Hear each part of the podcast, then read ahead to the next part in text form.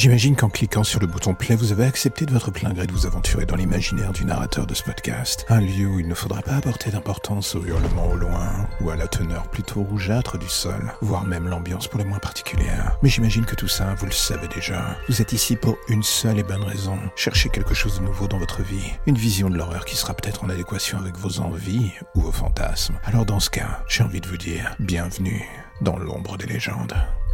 J'ai toujours eu ce doute sur la vraie nature de ma famille. Vous savez, ce genre de feeling qui vous tient par le ventre, vous fouille les entrailles et remonte jusqu'à votre cerveau chaque soir pour le mettre sans dessus-dessous. Moi, le signal que je recevais était que ma famille n'était justement pas ma famille, que derrière ces sourires, ces apparences de normalité, il y avait encore et toujours quelque chose de louche cachant dans les détails. Et chaque soir avec ma sœur, on en parlait encore et encore, en tentant de remettre les pièces du puzzle dans l'ordre, jusqu'à ce que ma sœur, le jour de mes 15 ans, m'annonce que bientôt ma mère et mon père me feraient sûrement subir le même sort qu'elle.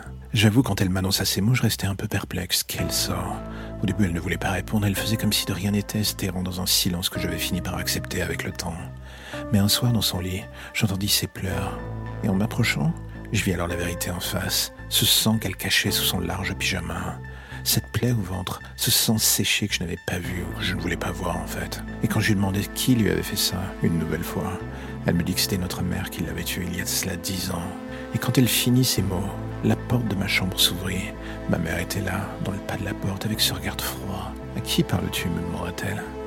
À ma sœur Mais tu n'as pas de sœur, voyons. Et en regardant le lit de ma sœur, je ne vis que du vide.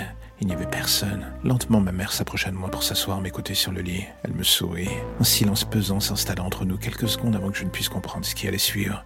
Elle m'immobilisa sur le lit, et son autre main me frappa d'un geste sec et précis avec un couteau. La lame me transperça la gorge. Le sang me quittait, tout comme ma vie d'ailleurs.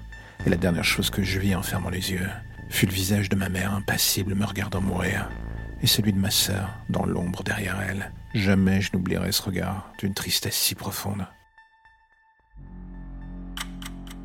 La lumière au bout du tunnel, voilà ce qui vous ramène enfin vers votre petite existence si tranquille.